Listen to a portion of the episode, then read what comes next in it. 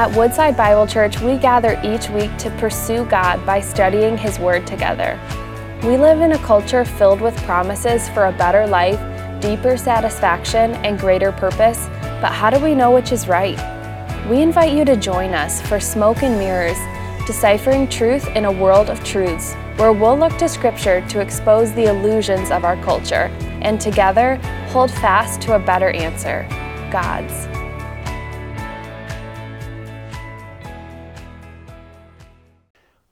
Follow your heart and live your dreams.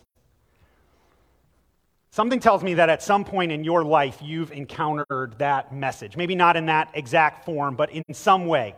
Maybe from a parent, a teacher, a motivational speaker, maybe a Disney movie, I don't know. But I bet at some point in your life you've heard that moniker of you need to follow your heart and live your dreams. There's something compelling to us about that call. I was actually watching uh, a YouTube video I stumbled upon this week of a, a graduation speech from Steve Jobs. And at one point, he talked about following his heart and the call of the graduates to follow your heart and reject kind of what people want to put you in and, and go after it. And I found myself watching it being like, yeah, like I was like kind of stirred up. And I was like, man, why is it? Why is that call something that kind of stirs or motivates us? You know, it's really interesting if you think about human beings.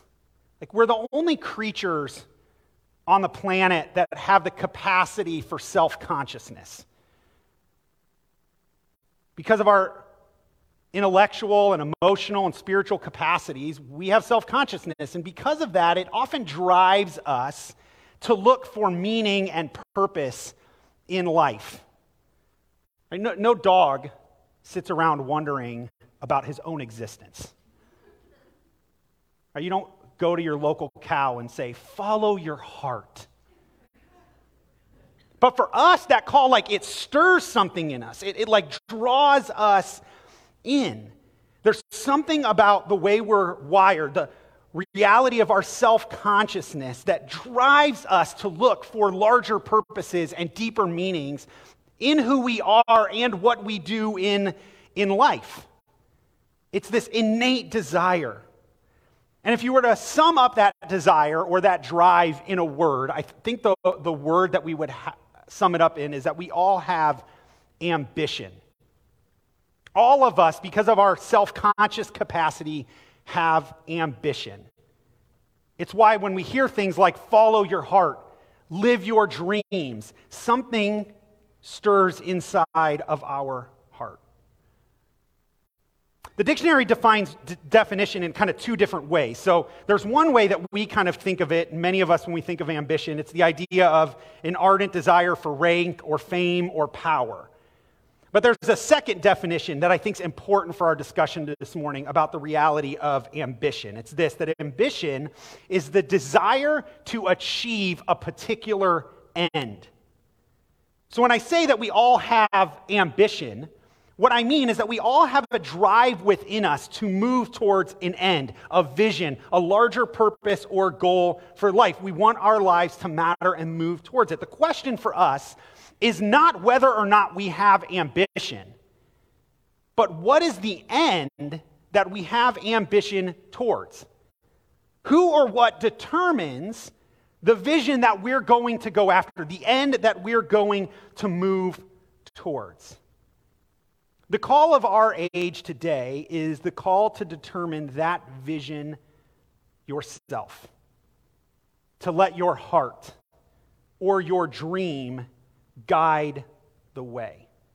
That the end that you should pursue is your own freedom for self realization. Philosophically, we would call this individualism.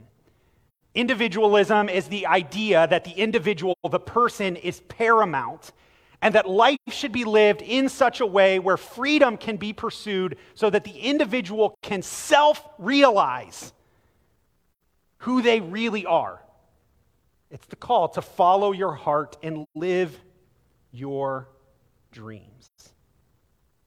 The question that we ask is Is that a worthy end, though, for us to pursue our lives? And does living for our own self realization really lead us to lead the sort of lives that satisfy our hearts, that bring meaning and purpose and fulfillment? It's kind of the question we've been asking throughout this series as we looked at different things. What's the good life? What's the sort of life that will ultimately bring me a deep sense of satisfaction and purpose and meaning? Is it found in me and following my heart and living my dreams?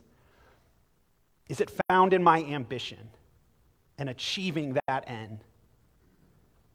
Today, we're going to look at a man who once again sought to figure out if really pursuing a life of individualism or ambition, of achievement, of following his heart and dreams, really brought that sort of good life. If you're just joining us, we're in the fourth week of a series we've called Smoke and Mirrors, where we've been studying through the first two chapters of Ecclesiastes. And Ecclesiastes centers around a man called the preacher.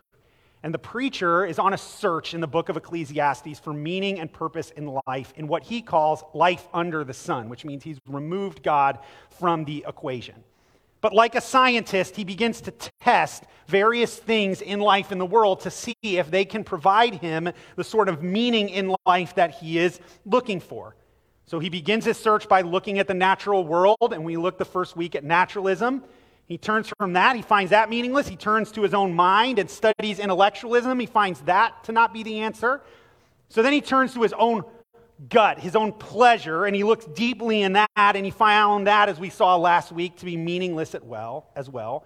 But today, he turns now to another source of meaning his own ambition. Look back with me at verse 12. You can see it kind of come about already. He says, So I turn to consider wisdom and madness and folly. For what can the man do who comes after the king? Only what has already been done. Then I saw there is more to gain, or there's more profit in wisdom than in folly, as there is more gain in light than in darkness.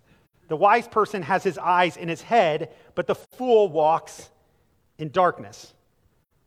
So, after exploring hedonistic pleasure, the preacher now turns to say, I'm going to go now and consider the path of wisdom and knowledge. He's walked this path before, but this time he wants to seek it with a different angle. Before he looked to see if increasing his knowledge would help him find the meaning of life. Now he turns to the angle to say, if living wisely will produce the sort of achievement and ambition that I'm after, will that produce the sort of meaning in life? So he considers wisdom in relationship to what we might call foolish living. That's the idea that he says of considering with madness and folly. You could really link those words together. And it's the idea of living extremely foolishly.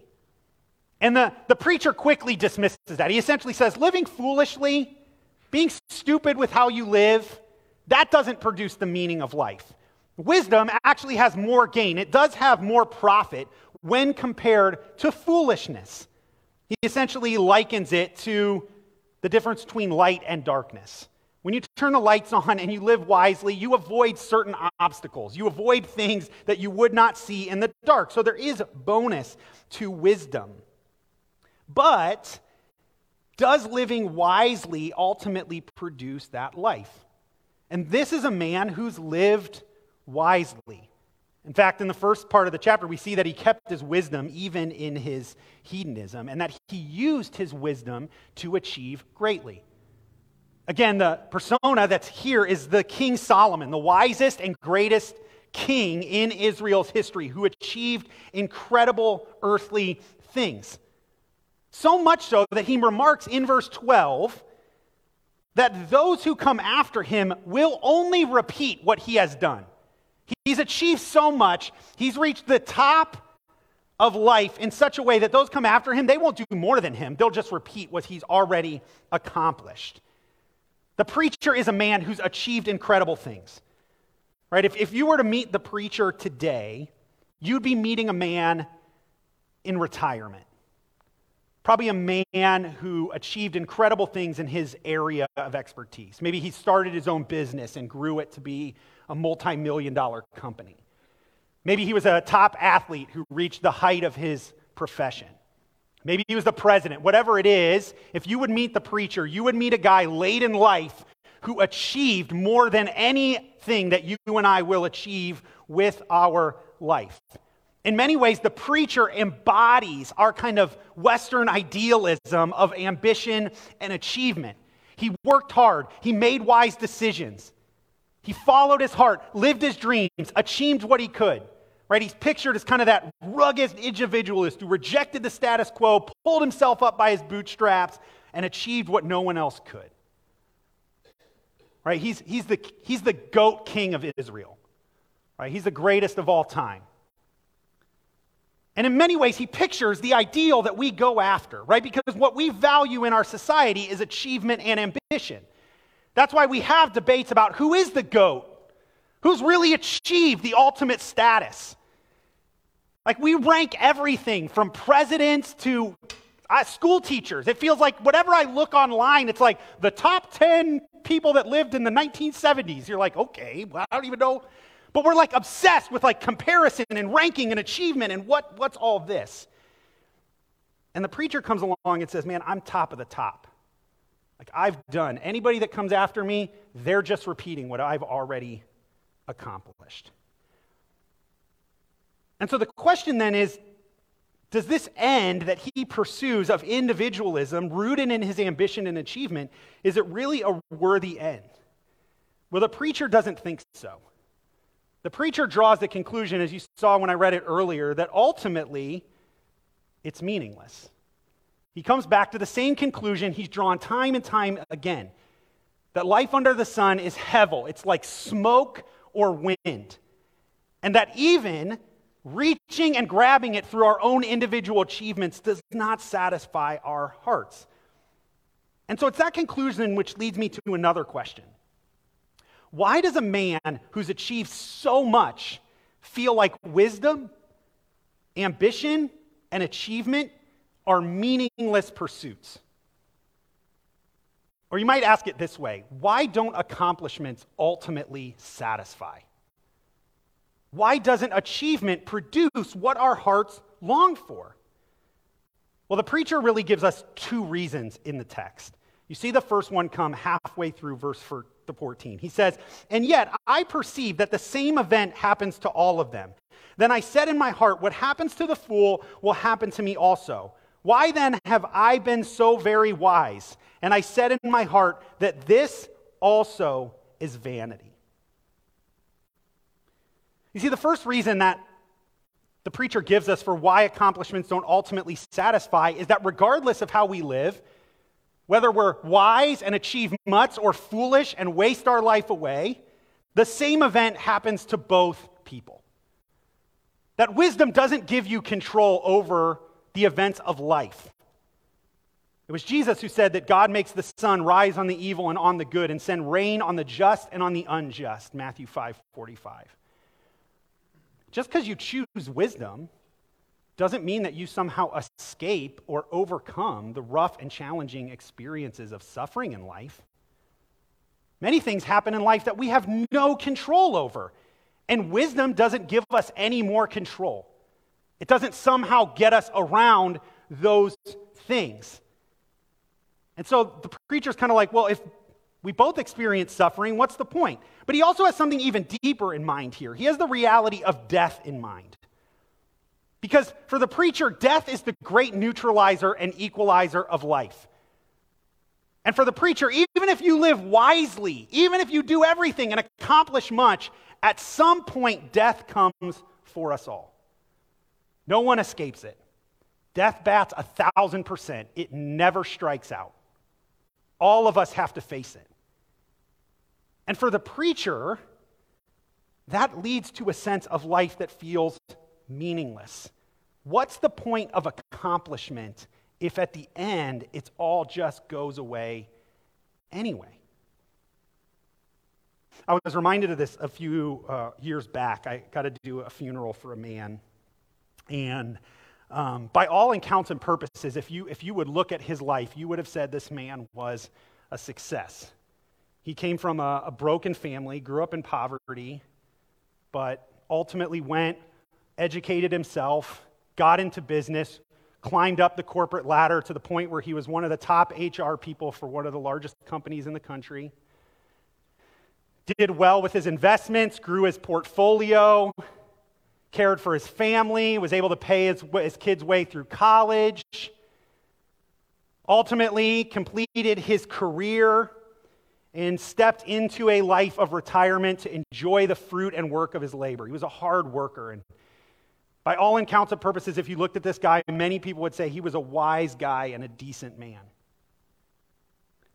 But about a year into his retirement, he had a heart defect that ultimately ended his life. And I remember when I went to do his funeral and I sat, it dawned on me sitting there with his family and walking through and kind of hearing the story of his life and where he was, that this was a man that built his life through a lot of what we would call wisdom, a lot of achievement. And yet he reached a point where he didn't ever even get to enjoy it, where all that he had built for was gone. I mean, think of all the hard work that was given all the wise decisions, all the choices. But when you stand in front of a casket, you realize a lot of that just becomes meaningless in the face of death. Because accomplishments, they don't satisfy ultimately. Because no matter who you are, at some point, all that you've accomplished and all that you've achieved, it doesn't matter. It goes away.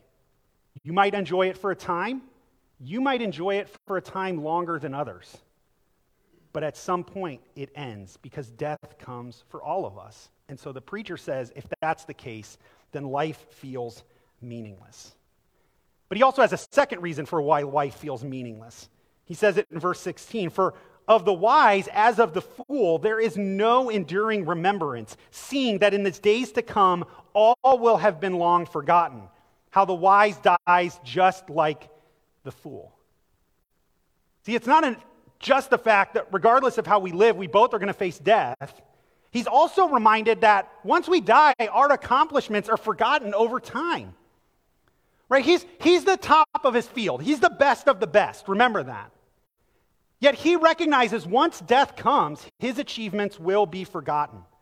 That the wise die like the fool, and over time, both aren't remembered. There's not a lasting legacy for those that achieve much. And so achievement feels meaningless. I mean, very few people, very few people reach the sort of achievement in life to be remembered across history. And even then, we really don't remember them that well. Like I was thinking this week, like think of like Alexander the Great. So great, we literally put it in his name. Like, this is how we refer to him. What do you know about Alexander the Great? Like, he was a king, Greece. I think 4th century BC, he conquered the known world. What wars did he win? What relationships did he have? What did he accomplish? And even then, we know Alexander the Great because he influences our life in the West. But is Alexander the Great known in South America and somebody that lived in the 1600s? No. I mean, think of the people that you think of history. Name me an athlete from the first century. Name me a general from the Middle Ages. Name me your state senator. Name me all the presidents. Who was your great great great grandfather? Like, we forget it all. All these people who think they've achieved so much, when you look across history, they're not really remembered that well. And so, this is the conclusion that the preacher draws. So I hated life because what is done under the sun was grievous to me. For all is hevel and a striving after wind. See, the problem is when you reach the top, it doesn't take away the empty feeling inside. And you can achieve a lot but in light of history and death, it sure doesn't feel like very much. And so he says, I hated life. And what you often find is there's a whole thread of people that we don't like to talk about who reach their dreams, and it doesn't bring them the satisfaction that they thought it would. that that empty feeling doesn't go away. One guy that knows this is Deion Sanders. Neon Deion, prime time, one of the top athletes of our lifetime. He's the only man to both participate in a Super Bowl and the World Series. One of the best cornerbacks of his generation. He's in the Football Hall of Fame.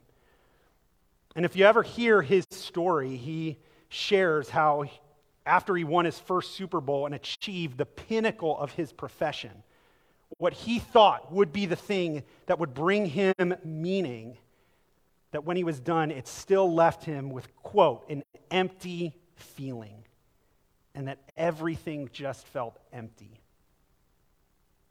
In fact, Sanders tells the story of that after that first Super Bowl, he came to the point where he felt so empty that he ended up taking his own life. Or try, I'm sorry, trying to take his own life. He's still alive. trying to take his own life and literally he drove his car off a steep ditch, hoping to crash it and that he would end up dead. Because he couldn't shake the emptiness in his side. He had achieved his dreams, all of his ambitions, and it didn't bring him the satisfaction that he felt. And so, like the preacher, he concluded, I hated life. It felt empty and meaningless. When we make ourselves the end of life, we're still left with that empty feeling. So, what do we do? Is life pointless and empty? How do we not fall into despair and just give up like the preacher feels like he's about to? How do we not hate life and want to drive our cars off the road? Well, the preacher again gives us a clue in verse 17. Look at it again. I hated life because what is, here's his key phrase, done under the sun was grievous to me. Remember his experiment. He removed God from the equation and sought meaning in other things. What he comes back to at the end of the book, which we'll see in a couple weeks, is he puts God back into the equation, and that changes everything. And so, what we've done throughout our series is to lay, okay, this is what the preacher says life looks like without God, but what does life actually look like with God in the equation? Is there an answer there? And what do we see in God that helps us solve the reality of the meaninglessness of pursuing our own achievement and ambition? Well, what Scripture reminds us of time and time again is that the answer for why accomplishments don't ultimately satisfy is because God is supreme. Meaning, God is the center or the end or the chief or the top that God is meant to be the end of our ambition and our achievement. The problem of why accomplishments and ambitions don't ultimately satisfy us comes because we make ourselves the end of our pursuit. We follow our heart, we follow our dreams, and we simply are not designed for that. We are not designed to be the center of the universe. God is. And when we make ourselves the center of the world and our universe, we find ourselves empty. Because God will not give up his supremacy or his glory to us. In fact, he reminds his people of that time and again when they pursued their own ambition and achievements over God in him as the end and his ways. That's why the prophet Isaiah would speak to the nation of Israel and recount the Lord's words in Isaiah 42 8. I am the Lord, that is my name. My glory I give to no other, nor my praise to carved idols. Or just a few chapters earlier, say it again. For my own sake, God says, for my own sake I do it. For how should my name be profaned? My glory I will not give to another.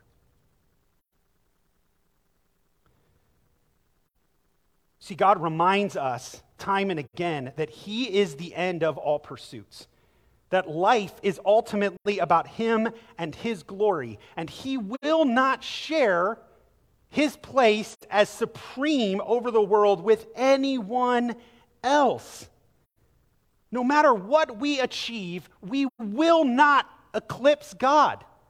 We will not supplant him or replace him as the center of every thing. Everything is about God.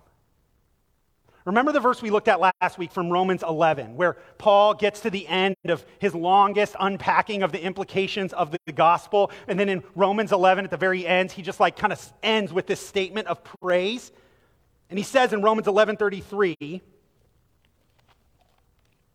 right, he says, Oh, the depth of the riches and wisdom and knowledge of God. How unsearchable are his judgments, how inscrutable his ways. For who has known the mind of the Lord, or who has been his counselor, or who has given a gift to him that he might be repaid? Right? Paul's reminding you no one's bigger than God. No one comes to God and said, hmm, I think you should have done it this way.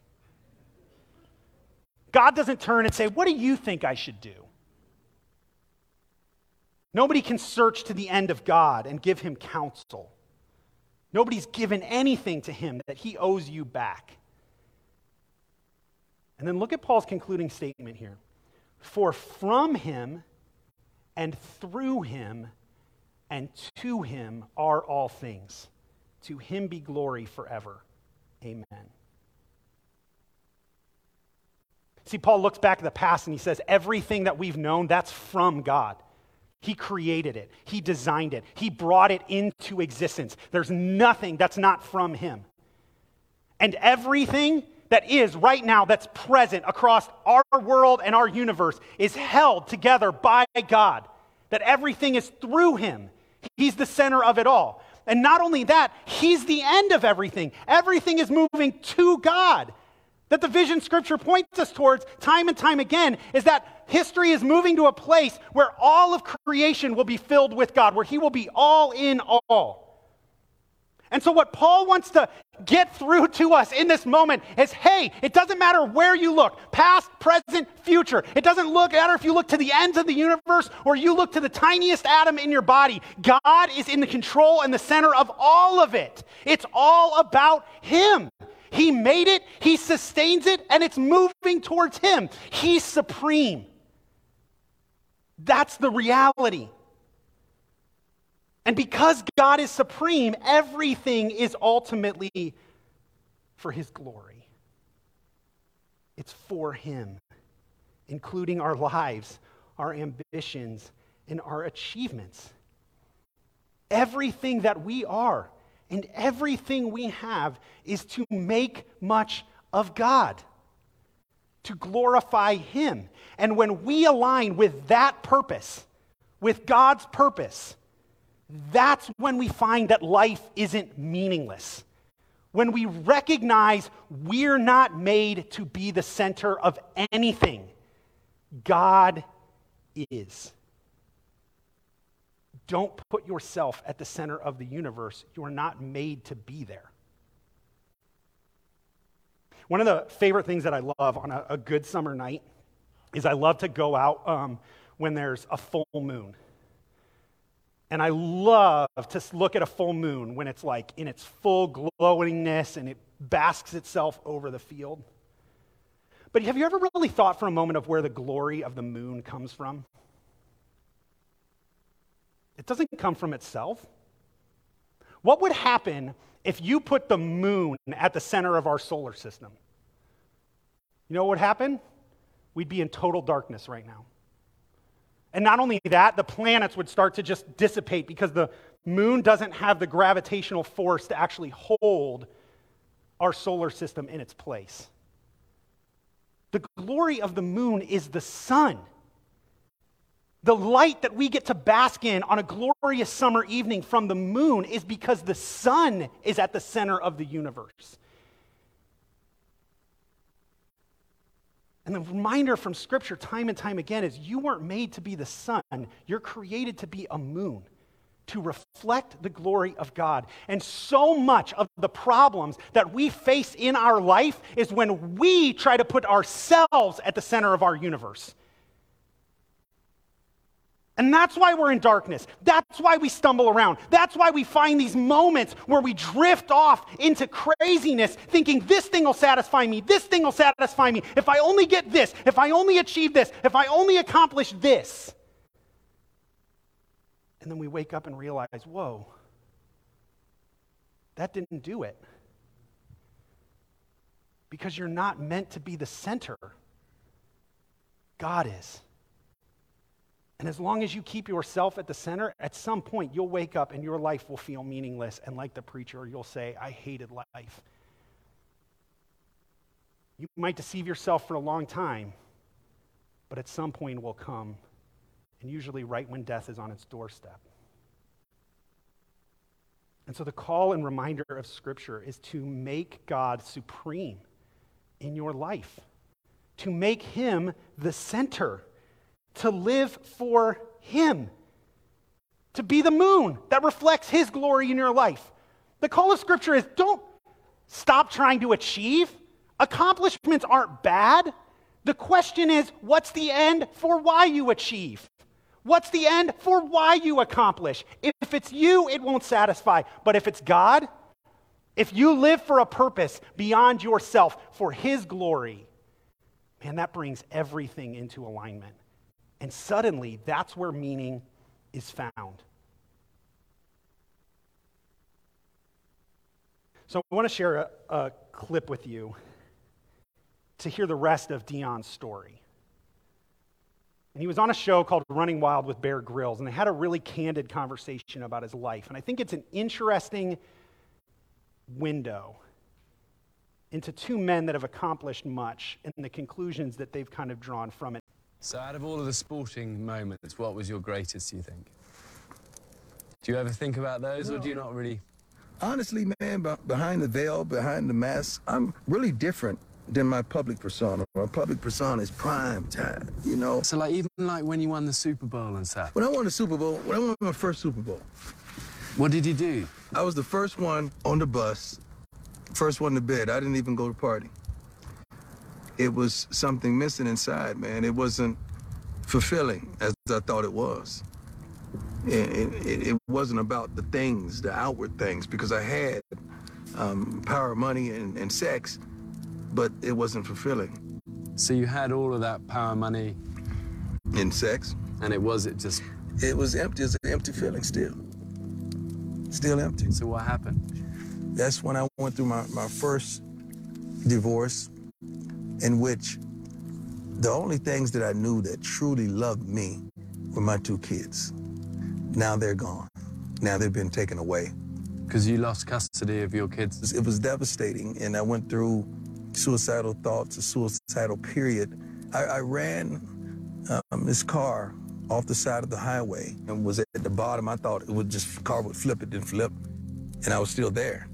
And I was like, man, hmm shortly after that, I had to just come to the Lord with my hands up, say, uh, uh, I'm done. I can't do it anymore. You got me. I give up. God, you take me. So, like all of that power, money, sex didn't empty. give you what your There's empty. faith has. Mm-mm, empty, emptiness. There's a great power to being able to achieve amazing things mm-hmm. and yet hold them so lightly because you have something far more precious. That's it. And, you know, we share a faith together. You know, it's like a backbone to me as well. And it's like all the achievements and the summits and they're nothing compared to, right. you know, that's something inside. And I totally see it in you. Take a moment and learn from two men that have achieved more than many of us ever will in our life. That all the ambition of life does not compare to having a relationship with Jesus Christ and having God at the center of your life. See, because the truth of Scripture is that God is supreme, but God shares his victories with his people. God's the sort of God that gives himself to you so that you can have the meaning and purpose and life that your heart longs for. See, the reminder of the gospel is that death Death doesn't have to be the place where you find meaningless, it can actually be the place where you find eternal meaning. Because it was Jesus who was willing to die on your behalf so that your death didn't have to be ultimate. And it was Jesus who rose again to defeat death so that you can have an eternal hope and purpose right now. And it's when we come to put our faith in Jesus, when we take ourselves out of the center and we put Jesus at the center, that we find that meaning that our hearts long for. But here's the thing you're not going to be able to find it until you're willing to surrender. I love Deion's testimony there, right? It wasn't until he got to the end, it wasn't until he realized that all the things that he was going after with himself at the center was meaningless, where then he finally said, All right, hands up. You got me. I'm yours. But the good news that you have today is you don't have to find yourself with your car wrecked at the bottom of the ditch to experience that moment. That God invites you into a place of surrender where you can say, Yeah, God, I see I've been living for myself and my glory, but it's not working. So I'm going to give that up and I'm going to make you the center of my life. I'm going to put my faith in Jesus. And so, the way I just want to respond to God's word today is to just offer you a moment of surrender. For some of you, maybe you've never taken that step. You, you're still living with yourself at the center. You've, you've never opened your hands and said, God, come into my life. Be my aim, be my center, be my pursuit. God invites you to do that today. But maybe you've done that, but like so many times in my own life, you find yourself in a place where, yeah, you want God to be the center, but you know that you've just kind of let yourself creep back into that place. You look at your life and you're like, I, I'm not sure if I'm really living for Jesus. I think I'm working for me. I think I'm doing what I do for me and not for Him. And you know down deep in your heart that it's leading you to that place of dissatisfaction. God wants to invite you back to that place to say, Give that back over to me.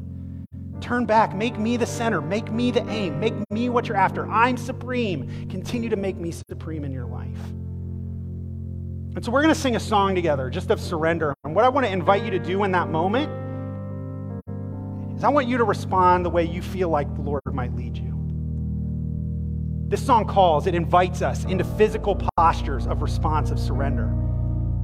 And I think for some of us, we just need to respond appropriately. Maybe it's hand, arms out, maybe it's knees bowed, maybe it's just seated, whatever it is. But what God wants to invite you into is to make Him the center of your life and pursuit. So let me pray for us, and then let's respond. Heavenly Father, thank you that you are supreme.